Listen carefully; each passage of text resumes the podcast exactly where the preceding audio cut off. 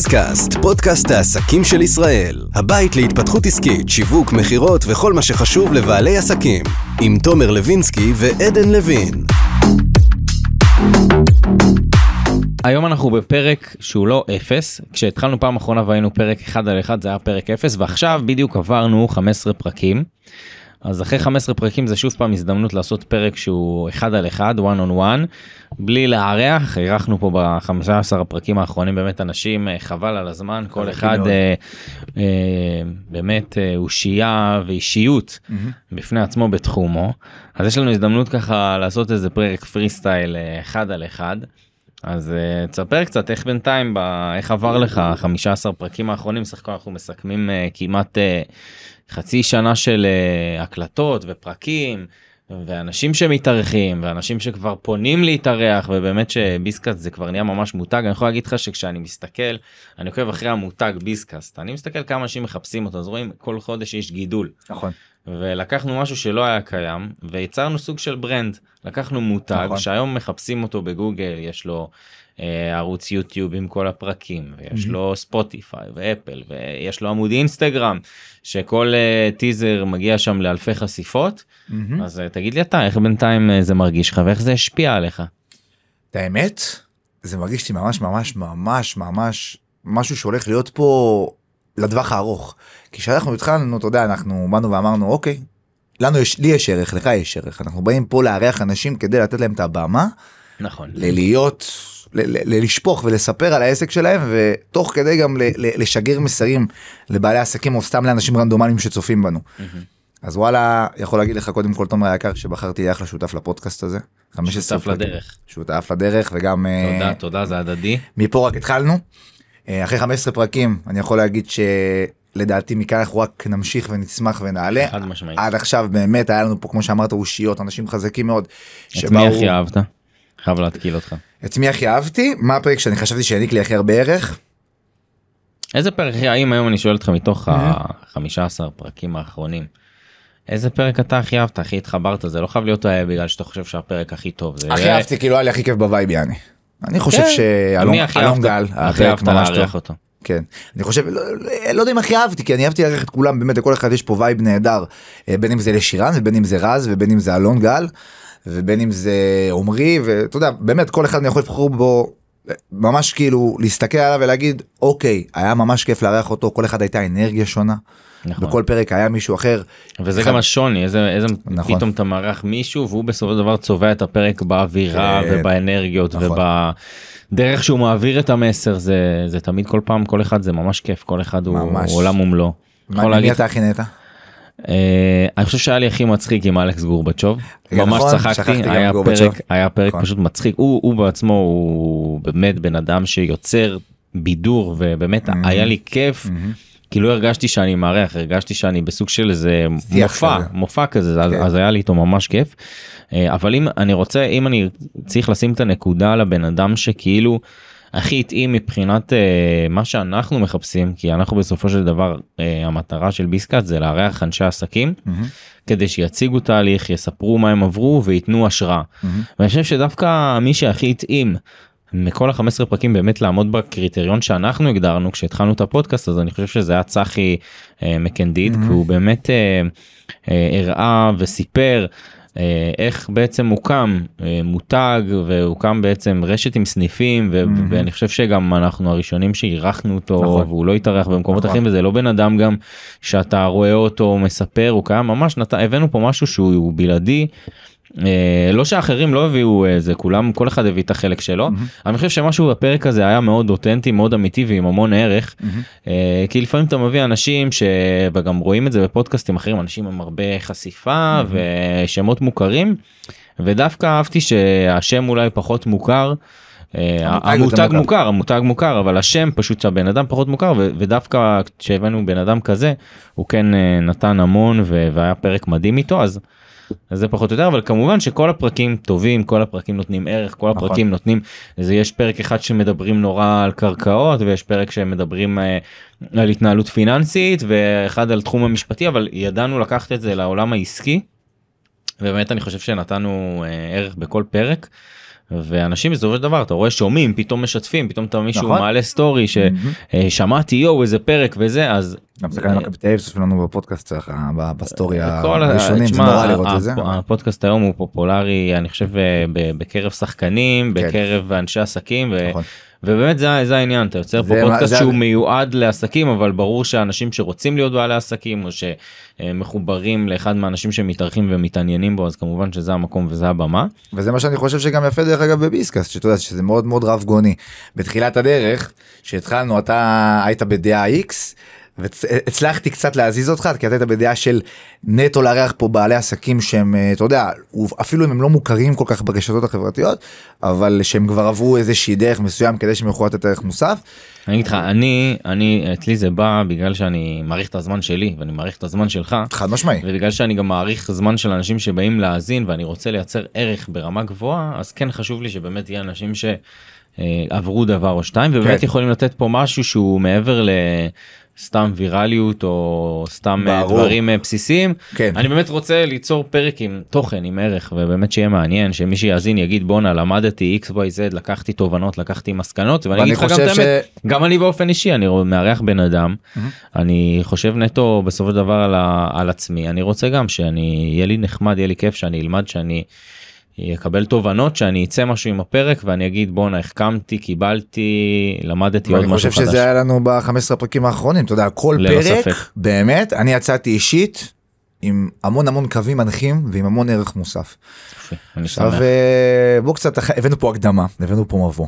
בואו נתחיל קצת, אתה יודע, לתת תוכן אחד לשני, לעשות פה איזה מעין פינג פונג כזה. קדימה. אז בוא נדבר קצת על החזון האישי שלך. מה החזון של עדן לוין? אולי זה יכול להיות החזון של טיק-טק מדיה, אולי החזון של עדן לוין, אולי זה חזון משותף. מה החזון? מה אתה רואה בתור החזון שלך? וואלה, האמת שהחזון שלי בתור עדן לוין, זה קודם כל יש פה בינתיים, יש פה שני מותגים כביכול, יש פה את עדן לוין שאני מותג בפני עצמי, כך אני גם מכנה את עצמי, אני גם נותן את הערך ברשתות, אני גם נותן ממה שאני יודע, כל הזמן לומד ומפיץ ולומד ומפיץ ולומד ומפיץ, ומצד שני יש כרגע את המותג שלי שהוא חברה שהקמתי אותה לפני שנתיים, שנקרא TikTok Media, שזה חברת דיגיטל שיווק בעולם החדש, והחזון שלי בסופו של דבר זה להגדיל אותה. ולהתחיל להפוך להיות מולטיטאסקינג ודברים אחרים, אתה יודע. איך אתה מעשיר את הידע שלך, שאתה אומר אני נותן ערך, איך אתה יושב ואומר לעצמך, כי זה גם מה שהרבה מאוד אנשים שואלים אותך, באינסטגרם, מאיפה אתה יודע, מאיפה אתה מפעים, איך אתה יוצר את התוכן, איך, כי אנשים רוצים גם לדעת איך ליצור תוכן. יפה שאלה, יפה, אהבתי. הרמת לי להנחתה. בגדול איך אני שואב את הערך שלי, קודם כל, כל הצורכי זמן, כל השואבי זמן נקרא לזה ככה, מבזבזי זמן, אמרתי אותם למקדמי, לא, איך נקרא לזה? מקדמי זמן, אוקיי?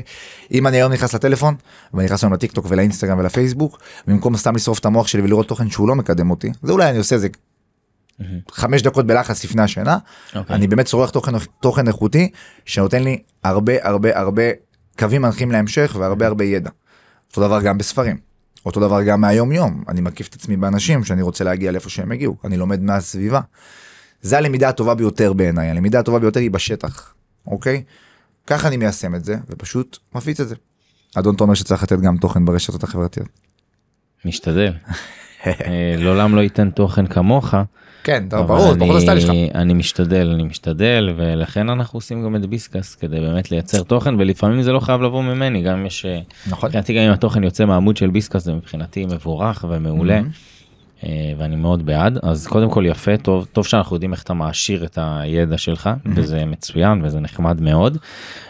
אולי תספר לנו קצת עליך, על עדן לפני עשור, איפה אתה פוגש את עצמך היום, בין עדן מלפני עשור לעדן של היום, אתה ספר לאנשים שמעניינים אותם, כי הרבה מאוד אנשים רואים אותך היום, ורואים את העוקבים בטיקטוק ובאינסטגרם, את החשיפה, את ההצלחה עם המספרים, ואומרים, הוא טוב, הוא בטח עושה את זה המון זמן, הוא בטח כאילו בא מרקע כזה וכזה, אולי תיתן פה איזשהו משהו שגם אנשים שאולי לפני עשור היו יותר במקום אחר, כמו שאתה היית, אולי גם הם יכולים להסתכל ולהגיד וואלה, כאילו, זה לא, זה גם אפשרי, זה לא איזה משהו שהוא בלתי אפשרי. ברור.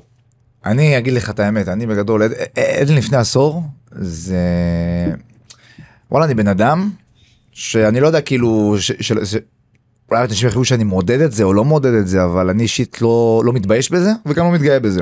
אני אף פעם לא הייתי בן אדם של מסגרות, לא הייתי באדם של בית ספר, לא הייתי באדם של לעבוד כשכיר, שיש לי בוס על הראש, כמה כיף שאנחנו לא שכירים. אוקיי. ובאמת, פשוט לקחתי את עצמי, לקחתי את מה שאני יודע, דבקתי, נדבקתי למה שאני באמת באמת אוהב, ואז התחלתי למנף את זה. זאת אומרת, אם אני מסתכל על עדן של פעם, אז לא לפני עשור, לפני 5 שנים, 5-6 שנים, הייתי עולם אחר ממה שאני היום, לא עניינתי כלום, חוץ מכדורגל, יציאות. היום כדורגל ויציאות מעניין אותך גם היום, אבל היום מעניין אותך עוד דברים. כן, היום גם מעניין אותי עוד דברים, היום הכנסתי לעצמי, מילאתי לעצמי את החלל הרקע הזה שנקרא יום יום, שמבחינתי אני נטו מתעסק כל היום בעשייה, כל היום בהתפתחויות, כל הזמן מייצר קשרים. אפרופו, אם אנחנו כבר מדברים על נתינת תוכן ברשתות החברתיות, אני חושב שזה הדבר הכי חשוב לבן אדם היום. אפשר להגיד שהטיקטוק והאינסטגרם שינה לך את החיים. חד משמעית. בסופו של דבר גם אולי יציל לך את החיים. הציל את החיים גם. אם לא הטיקטוק ואם לא האינסטגרם, היום אתה לא יכול לחיות את החיים שאתה חי, לא יכול להתפרנס מהפרנסה שאתה מפרנס את עצמך, ולא יכול להגיע למקומות שהגעת אליהם. נכון. אז אני חושב שטיקטוק ואינסטגרם הם בעצם הפלטפורמות האלה, הם בעצם עשו לך תיקון באיזשהו מקום. חד משמעי, אתה יודע, בסוף זה גם, אני אישית קורא לעצמי תמיד האיש של העולם החדש, זאת אומרת, לא של העולם הישן, כי באמת כמו שאתה אומר, אחי, בסוף כאילו אני ממש משמש אותם כנכס דיגיטלי עבורי שמניב לי בסוף כסף, בין אם זה מלקוחות שאני מביא, בין אם זה שיתופי פעולה, ובין אם זה מוצרים עתידיים שאני הוציא שהם דיגיטליים. מה באמת, איפה אתה רואה את עצמך? אז יש היום שיתופי פעולה, ויש היום אתה מביא לך לקוחות, ולקוחות חדשים, אבל איפה אתה רואה את עצמך עוד שנה מהיום, עוד שנתיים מהיום? הרי הכל קרה נורא מהר, במשך 2-3, ואיפה אתה רואה את עצמך עוד 2-3? כי אני מאמין שאתה מכוון למטרה מסוימת. אני מכוון למטרה מסוימת, קודם כל אני לוקח ממך המון השראה בנוגע לחברת פרסום שיש לך, שעוד מעט נדבר גם על זה. אוקיי, תודה. וכיף, כמובן המוצר שלי הוא שונה, כי אני מתבסס נטו על סרטוני תוכן שהם יותר אותנטיים, כאילו מבחינת המסרים, מבחינת הצילום, מבחינת הכל. למרות שאנחנו גם עושים ממומן, אני כבר שיניתי אג'נדה ממזמן מהקטע של הוויראלי, אני כבר לא מדבר על הוויראלי יותר, אלא אני מדבר על האיכות. אז כמובן שאני שואף להגיע לחברת דיגיטל, להיות חברת דיגיטל בין המובילות בשוק מבחינת המוצר והשירות שלי. אני יכול באמת להגיד שהיום יש מקום לכולם, אנחנו בעצמנו היום נמצאים באולפן שהוא גם בעולמות שלנו, והוא גם אפשר להגיד מצד אחד בתחום שלנו, אבל מצד שני הוא לא מתחרה בנו, זאת אומרת יש כל כך הרבה מקום לאולפנים, לצלמים, לאורחים, למפיקים, לחברות דיגיטל, לחברות תוכן, יצירת תוכן, לקמפיינים, כאילו העולם כל כך גדול, האופציות, הנישות, כל כך רחבות. ומה שיפה שזה כל הזמן גם נכנס לתודעה. אני לא מרגיש שאתה מתחרה בי, או אני מתחרה בך, ואני חושב שגם אם אני אשאל אותך מי המתחרים שלך, אתה לא יותר מדי תגיד לי שמות, כי יש אולי אנשים שאתה נפגש איתם בהצעות מחיר, או מה זה נפגש איתם? אתה יודע, הלקוחות שלך קיבלו הצעות מחיר גם הם וכאלה. אני יכול להגיד קולגות, לא מתחרים. קולגות, כן. אני יכול להגיד יותר מזה, שיש אומנם מתחרים, אבל לחברה שלנו אין תחרות. זאת אומרת, אנחנו היום במקום שמבחינתנו אין תחרות, כי המוצר והשירות שאנחנו מספקים הוא כל כך ייחודי, בלעדי, ואין באמת מישהו שיכול לבוא ולתת את אותו הצעת ערך. זהו, אני רוצה שתספר באמת לנו גם קצת. תומר לוינסקי. כן. אוקיי. היה איש חזק מאוד בחיי הלילה. היום ישן בלילה. בסדר. ישן טוב בלילה. ישן טוב, ברוך השם. יחצן מהולל. היה. מפיק לילה. תשמע, יחצן זה להקטין, אני חושב שהייתי אפילו, עברתי את העולמות של היחצנות, הייתי במקום שיש לי יחצנים, זה אחד הכלים הכי טובים שלי נתנו לחיים הבוגרים, כשאתה מעסיק אנשים בגילי 14, 15, 16, אז הרבה יותר קל לך אחרי זה להעסיק אנשים. חד משמעית, אני חושב שאני כמעט 20 שנה מעסיק, כוח אדם, מעסיק אנשים, זה לא משנה מה הפעולות, אם זה ליחצן מסיבות, או לנהל קמפיינים, לתכנת, לעצב, לפתח וכתוב. הכל זה אנשים, ואם אתה רוצה להקים ארגון חזק, כל ארגון חזק, כל ארגון שקיים, בסופו של דבר, מה שמניע אותו זה אנשים. אז נכון שלכל ארגון יש מנכ"ל, ונכון שלכל ארגון יש דירקטוריון, אבל בסופו של דבר, הצוות שקם בבוקר ומניע דברים, ועושה דברים, ומפתח דברים, זה אנשים שעובדים ובאים לעבודה ומקדמים דברים. אז כל חברה בסופו של דבר צריכה את האנשים שיתנו את השירות, שיתנו את הפיתוח, שיתנו את המחירה, שיתנו את המענה הכללי. וגם המנכלים הגדולים ביותר צריכים להבין ולדעת עם עצמם שלהציל סמכויות זה הדבר הכי חשוב שיש. אפילו אם זה טיפה שוחק ברווחיות, בשביל להקים פה משהו גדול. הצלת סמכויות זה ברור, אני חושב שזה הרבה מעבר להצלת סמכויות. זה לא כזה ברור להרבה אנשים שתדע. זה לגייס, זה להכשיר, זה לנהל, זה אחרי זה להציל, זה עוד לפני זה לאתר את המועמדים, זה לדעת איזה מועמד אתה כן מגייס, איזה מועמד אתה לא מגייס, למה אתה מגייס את אותו בן אדם, ואיך אתה מגייס את אותו בן אדם. זאת אומרת, אם בשתי חברות יכולים לגייס את אותו בן אדם, נכון? אותו בן אדם יכול ללכת לחברה X או לחברה Y. בחברה X יכולים לתת לו הכשרה מסוימת, כמו שאמרת, גם ההצלת סמכויות, ולפתח אותו, להיות עובד הרבה יותר טוב, הרבה יותר לויאלי, הרבה יותר מסור, שזה הכי חשוב בעולם. נכון, מאשר בחברה אחרת. השאלה שכל מנכ"ל צריך לשאול אותו איך הוא עושה את זה. איך הוא גורם לעובד שלו להיות יותר מסור, איך הוא גורם לעובד שלו לתת יותר תפוקה. יש הרבה מאוד דברים שצריך לעשות ברמת הניות כדי לגרום לזה לקרות. אני חושב אבל שזה גם, כאילו, מה שאתה אומר פה עכשיו זה עניין של גם הרבה מיומנות וניסיון שנצבר עם השנים, וכל זה גם קורה בתוך כדי סוגיה. זה בדיוק אמרתי, 20 שנה כמעט שאתה עושה, ומטפל באנשים, ומנהל אנשים, ומעסיק אנשים, ונוגע באנשים. כן, אז אתה כבר יודע איך לזהות את זה. אז אתה כבר יודע מי אתה רוצה איתך, ואתה יודע את מי לזהות, ואתה יודע מי יש פוטנציאל, ומי באמת רוצה לעבוד איתך, ומי לא רוצה, ומי בא לחצי שנה, שנה, ולהתקדם הלאה, ומי בא לרוץ איתך למרחקים ארוכים. ועל זה ארגונים בסדר גודל של עשרות ומאות אנשים קמים ונוחים. חד משמעי. מה החזון שלך, תומר, לעוד 5 שנים מהיום? תראה, אנחנו כל יום בתהליך של צמיחה, מבחינת מספרים, אז אנחנו בגידול כל הזמן, כי לקוחות קיימים מחדשים, ולקוחות חדשים מצטרפים, אנחנו מוסיפים עוד שירותים, בתחילת השנה החברה הוסיפה עוד שירותים של יותר יצירת תוכן, ויש לנו עוד כל מיני שירותים שאנחנו רוצים גם להוסיף אותם, ולהגדיל את כמות המוצרים והשירותים שאנחנו נותנים. שזה אגב, שיחה שאני כותב אותך, זה גם גדולה של יזם. כל הזמן להמציא את עצמך מחדש ולהתאים את עצמך לשוק, לא להישאר במקום, ולא להישאר על מוצר ספציפי, או אפילו כמה מוצרים ספציפיים, אלא כל הזמן להתאים את עצמך לשוק. אם אנחנו מסתכלים על זה, אז לפני עשור באנו ונתנו הצעה אחת, שזה בניית אתר. כן. אתם כאילו החברה שלכם בעצם בנויה על בניית אתרים, זאת אומרת, ככה התחלתם. הייתה בנויה על בניית אתרים. ככה התחלתם. על זה נוסף נדבך של קידום אורגני, ונכנס קידום ממומן, וקידום ממומן היום כבר זה בהרבה מאוד פלטפורמות. חשוב לציין שלאוס מדיה קיימת החל מ-2008. כן.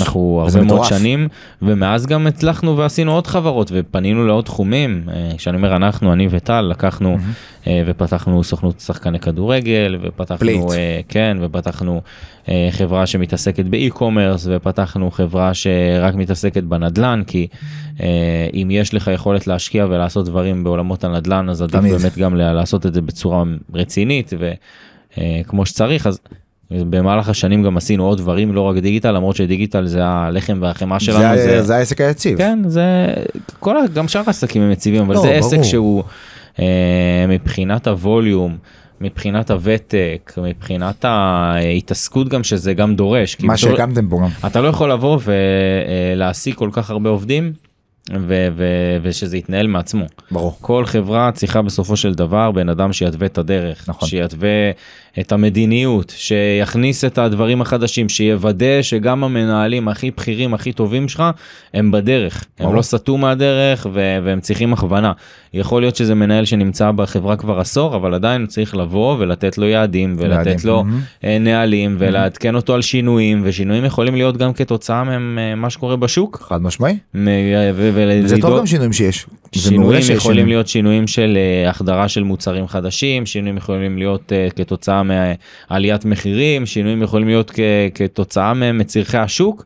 יש המון דברים שקורים, וחברה שרוצה להתקדם, להתפתח, חייבת מישהו שישיט את הספינה, וישיט אותה חזק ובטוח.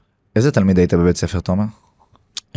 גם אני כמוך הייתי פחות בן אדם של מסגרות, לא התחברתי לזה שאומרים לי מה אני צריך ללמוד, החומרים גם בבית ספר היו פחות מעניינים, בוא נגיד ככה, בלשון המעטה. כן, בוא נגיד ככה, לא לקחתי שום דבר, לא מהשיעורים של תושבה ולא מהשיעורים של היסטוריה, אני גם יכול להגיד שמעבר לבית ספר... חוץ מאלכסנדר מוקדון, אני זוכר את אלכסנדר מוקדון, זה מה שאני זוכר. כן, אז אני יכול להגיד לך שגם חוץ מהבית ספר, גם היום כשאנשים הולכים ללמוד תואר, התכנים והמידע שהם יוצאים איתם אחרי זה לעולם העסקים, הם לא באמת מה שהם צריכים, וזה גם חוויתי בלימודי המנהל עסקים בתואר הראשון. אז היום רוב המוסדות לימוד המסורתיים, הוותיקים, לא באמת נותנים ערך נוסף.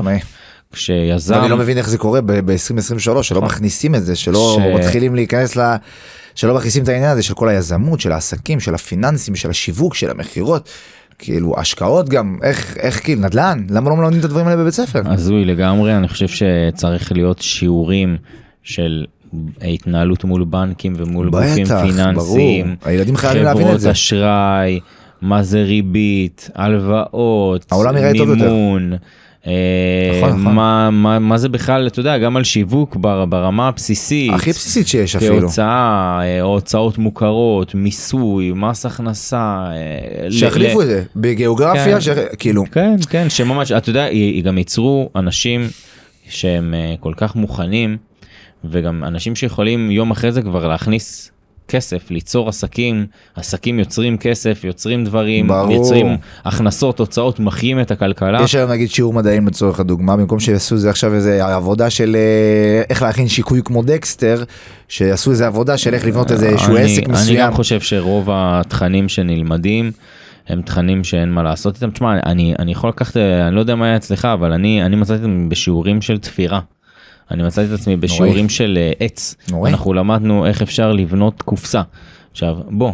זה לא יעיל, זה לא מועיל, זה לא רלוונטי. אני חושב שיש היום כבר, העולם כבר היום במקום של מכונות וצ'אט GPT, וכאילו אתה אומר לעצמך, בונה, מה למדתי לפני 20 שנה? ואיפה העולם נמצא היום, כאילו, כמה בזבזו את הזמן שלי, כמה הייתי יכול להקדים את זמני, להיות יזם יותר טוב, להיות איש עסקים יותר טוב, והלכתי לקיצון, באמת שזה היה דברים מזויים, אני בשוק כאילו שמלמדים את זה, אבל יכול להיות שזה גם קורה גם היום, אני באמת לא בקיא בתוכניות הלימוד של המשרד החינוך. חשוב לציין שגם בעולם של פעם, בניגוד לעולם של היום, לא היה כל כך מודעות ליזמות ולעסקים. היום, בגלל כל הרשתות החברתיות וכל מי שמייצר תוכן, יש הרבה יותר מודעות. אז אני חושב שכבר מהיום צריכים להרגיל את כל המשרד החינוך, את כל המוסדות החינוכיות, להתחיל להטמיע את זה, להתחיל להכניס את זה, כי אם אני מסתכל לעצמי בבית ספר, אני בכלל לא הייתי בשיעורים, כי לא עניין אותי, באינטואיציה שלי, לא עניין אותי להיכנס לשיעורים, וכל המורות, וכל התלמידים אמרו, אין לך עתיד, ואין לך עתיד, ואין לך עתיד, ואני תמיד ידעתי עם עצמי שוואלה, כן יש לי עתיד, כאילו, רק מכבי חיפה בראשך, אין לך כלום בראש, אני מזדהה איתך לגמרי בקטע הזה, שוב פעם כל אחד בתקופה שלו, וכל אחד היה אולי טיפה יותר שובב, פחות שובב, יותר מופרע, פחות מופרע, יותר לומד, פחות לומד, אבל גם אני לא הייתי מאלה שהסתכלו עליהם וראו אותם כאיזה מודל, כבשה שחורה. כן, כן, בסופו של דבר אנחנו לא סימנו בתור, אתה יודע, מי שהיה מוצלח בבית ספר זה מי שהיה לו ציונים טובים, זה הכל. כן, בול. ולא היה לי ציונים טובים, ואתה בתור ילד אתה חי עם הרגשה של שזה שאתה כאילו מבחינתך 60 זה סבבה, אז כאילו אתה בן אדם לא מוצלח ולא טוב ולא ראוי, ולא זה, אבל אם חוץ מאולי שיעורים של אנגלית, שאני חושב שהם מאוד חשובים, ואנגלית זו שפה שחשוב מאוד לדעת, וזה ערך מוסף מאוד גדול, גם בעולמות, במיוחד בעולמות שלנו, כי אנחנו בתחומים שם בינלאומיים. אבל גם אנגלית, בבית ספר שלומדים אנגלית, זה לא למידה שהיא נכונה, זה לא למידה מעשית. שוב, אז... זה למידה שהיא תיאורטית. איך לומדים, מה לומדים, זה משהו, אני אומר, כן חשוב ללמד שפות, זה דבר נגיד טוב, אבל מעבר לזה, אבל חוץ מזה, באנגלית, מתמטיקה, ואולי עוד כמה דברים מאוד מאוד ספציפיים, כל שאר תוכנית הלימוד שאני לפחות עברתי על הפנים, ובזבוז זמן אחד גדול, לא יצאתי איזה מאמין גדול מהשיעורי תנ"ך, ולא נתן, ותושבע ושלח, והמקצועות האלה לא החכימו אותי בשום צורה, גם מדעים, כל הדברים האלה, שיעורי עץ, שטויות כאלה, תפירה, זה דברים שבאמת לא קידמו אותי לשום מקום. מצד שני, היום, מקריאה של מאמר או איזשהו משהו, אני יכול להחכים פי כמה, או לראות איזה סרטון ביוטיוב, ואני יכול לקבל ערך וידע מטורף כאילו של מחצי שעה. אני למען גילוי נאות בכיתה י"א, לפני שבעטו אותי מבית ספר, חוגים לבית ספר עוד חנה סנש, הציון הכי גבוה שלי בבגרות, זה היה 47 בלשון, זה עוד היה מקצוע שיחסית הייתי בו טוב, ואז יצאתי פשוט, סיימנו את הלימודים, ואז אני זוכר, ישבתי עם חברים בחוץ, פשוט קראתי את התעודת בגרות, אמרתי כאילו, לא רואה בזה שום עניין, כאילו באמת, ואז מאז הייתה לי אינטואיציה כזאת, אמרתי, אני לא רואה בזה שום עניין, אני לא מעודד לבוא ולעשות את זה, כן? שלא ישתמע ככה. פשוט אני חושב שאפשר להצליח בכוחות עצמנו, ובאמת ללמוד דברים שמועילים לנו. אני חושב שמי שבאמת רוצה מצליח, בכל תחום, בכל מקום, אני מכיר, יש לי חברים שבלי ללמוד מדעי המחשב, עובדים היום כמפתחים, כי הם למדו את העולם של הפיתוח לבד. בפרקטיקה. ובאמת, והיום במשרות, וגם כסחירים אפשר להגיע למקומות מאוד גבוהים, עם כוח רצון, ובאמת עם המון כוח, למידה ומחשבה, אז אפשר להצליח את הכל, אני חושב שאי אפשר להגיד ש... אין איזה מתמטיקה בקטע הזה שאומרת לך בדיוק, תעשה ככה, תקבל ככה, זה לא קורה, היום אנחנו, כמו שאמרת, בעולם חדש, מי שבאמת עושה דברים, יכול ליצור דברים מטורפים. אני תמיד אומר שאני לא נגד שכירים, אף פעם, אני לא נגד שכירים, אני נגד שכירים שלא אוהבים את מה שהם עושים, ורוב האנשים הם כאלה. אני בכלל מסתכל על זה ככה, אני אגיד לך את האמת. לא, אז אני אגיד לך, רוב האנשים הם פשוט כאילו קמים בבוקר, והם נשענים על הביטחון הכלכלי שלהם, והם פשוט נשחקים מהמקום העבודה שלהם כל יום. אתה יודע, כתוב באבא עשיר אבא עני, שרוב האנשים שהם בני 30 ומעלה, הם רגל וחצי בקבר. כי הם הולכים ונשחקים עם הזמן, כי הם פשוט קמים בבוקר למשהו שהם לא אוהבים לעשות אותו. ואני פונה לאנשים שכן אוהבים, שלא אוהבים את מה שהם עושים, ויש הרבה שכירים שאוהבים את מה שהם עושים, וכיף להם, שזה מעולה. מעסיקים צריך מועסקים, ומועסקים צריכים מעסיקים. נכון. בסופו של דבר, אתה לא, אף מעסיק לא יכול להצליח, בלי שיהיה לו את מי להעסיק, וההפך. נכון. ויש דברים שמתאימים לבן אדם אחד, שיותר מחפש יציבות ושגרה, אולי יציבות זה לא באמת נכון, אבל... כי אתה יודע, אין גרנטי בשום דבר, אבל יותר שגרה, פחות להגדיל את הראש, פחות ליזום, לדעת את המקום הקבוע שלך, ויש אנשים שלא, זה מאוד אינדיבידואלי, מה שמתאים לך, לא מתאים למישהו אחר, יש לך דוגמאות לכאן או לכאן, דרך אגב, אני אישית יכול להגיד לך שיש שכירים שהחיים שלהם מדהימים, עם משכורות של מיליוני שקלים, שגם אם הם לצורך העניין, איך אמרת את זה, לא אוהבים את מה שהם עושים, הם בסופו של דבר יכולים לחיות עם עצמם בצורה מאוד טובה. אני אישית לא מאמין בזה, אני אישית חושב שהרבה לפני הכסף, צריך קודם כל אוהב את מה שאתה עושה, ואני בטוח שהרבה אנשים... אני אף פעם לא עניין אותי כסף. ברור, אני יודע. אני כשיצאתי... ובגלל זה אתה גם מגיע לרגע, שנייה, אני רק אסיים שנייה, ובגלל זה אתה גם מגיע לתוצאות האלה, אני חושב שבן אדם שלא אוהב את מה שהוא עושה, מהבסיס שלו, אין לו את הדרייב ואת החשק לקום בבוקר, וזה מה ששוחק וגומר את הבן אדם.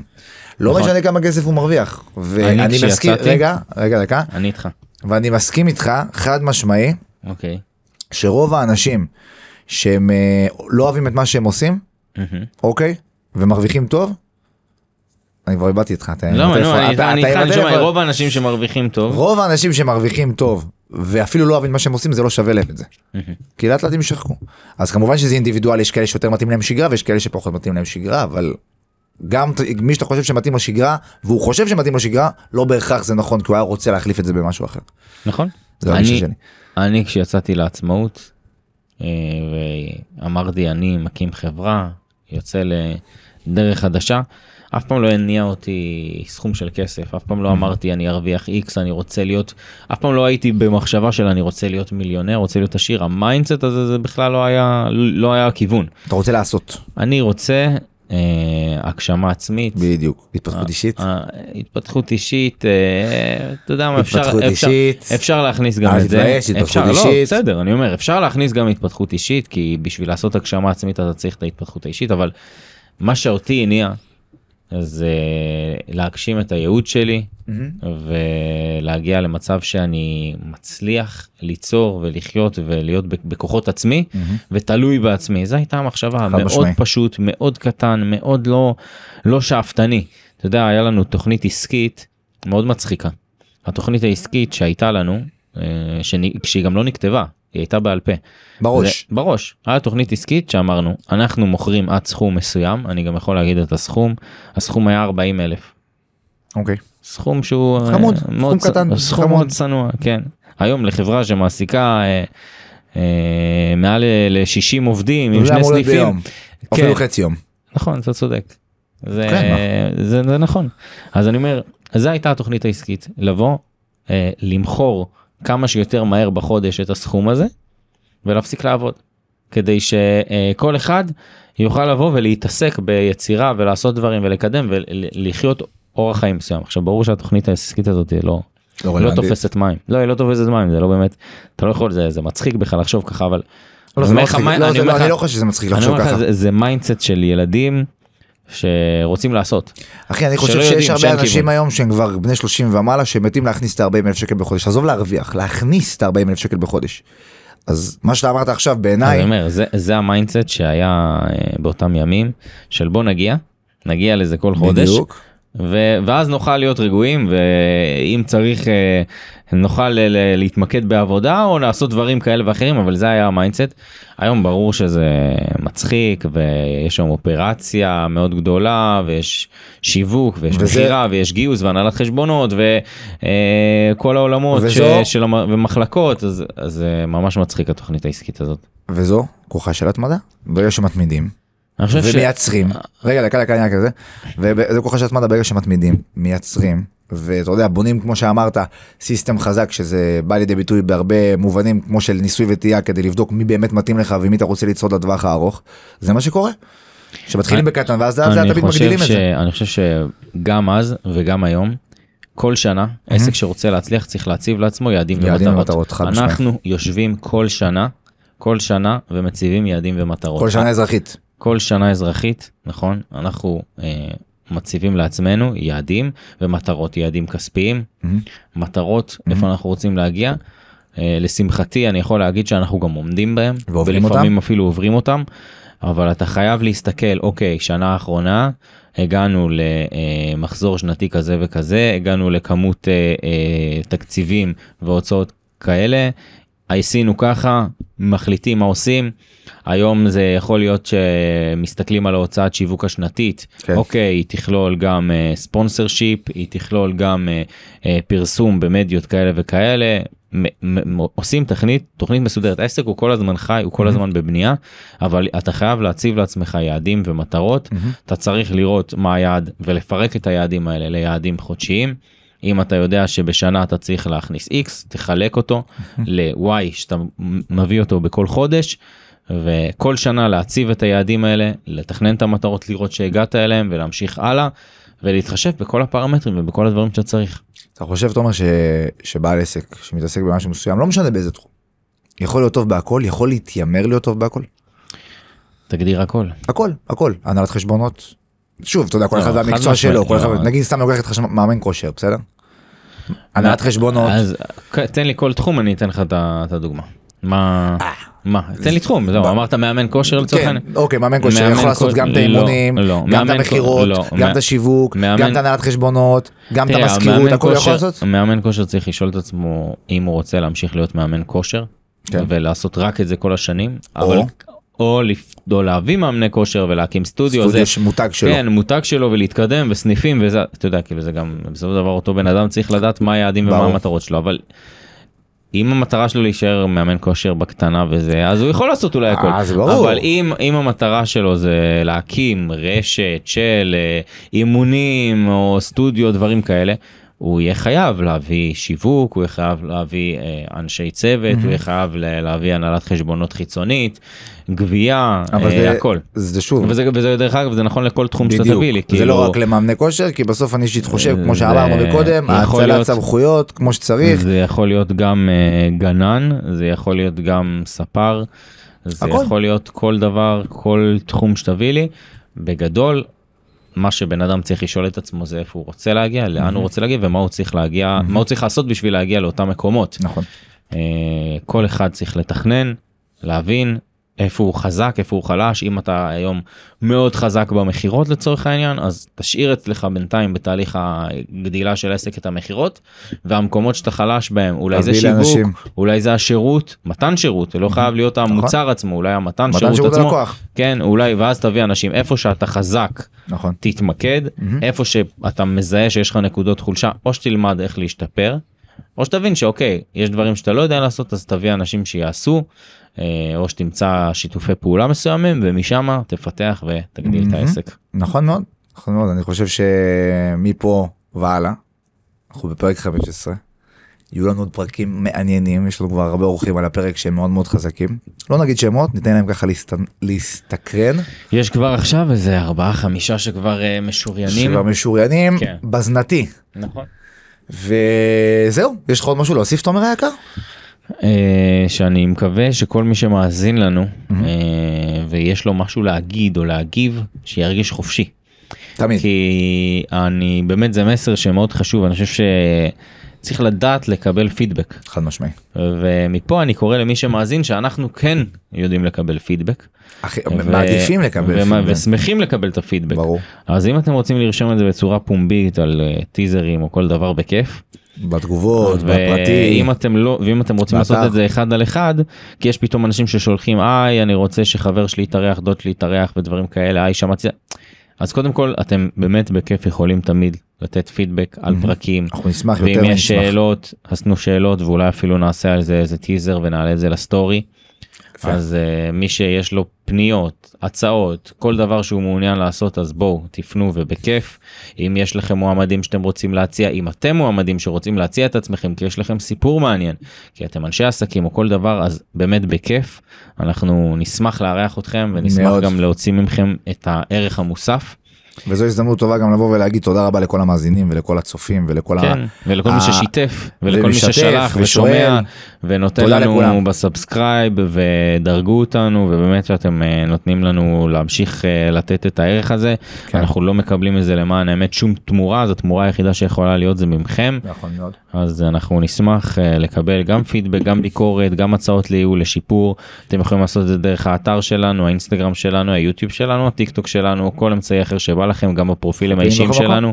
אנחנו נמצאים בכל מקום בדיגיטל, ואנחנו נשמח לשמוע ממכם כמה שיותר. ביזקאסט, פודקאסט העסקים של ישראל. תודה רבה לך, תומר לוינסקי. תודה, עדן לוין. לוין את לוינסקי. נעשה ונצליח. תודה שהייתם איתנו. מוזמנים לשמוע אותנו גם בספוטיפיי, גם באפל פודקאסט וגם בגוגל פודקאסט. אפשר למצוא את כל התוכן באתר שלנו bizcast.co.il וברשתות החברתיות.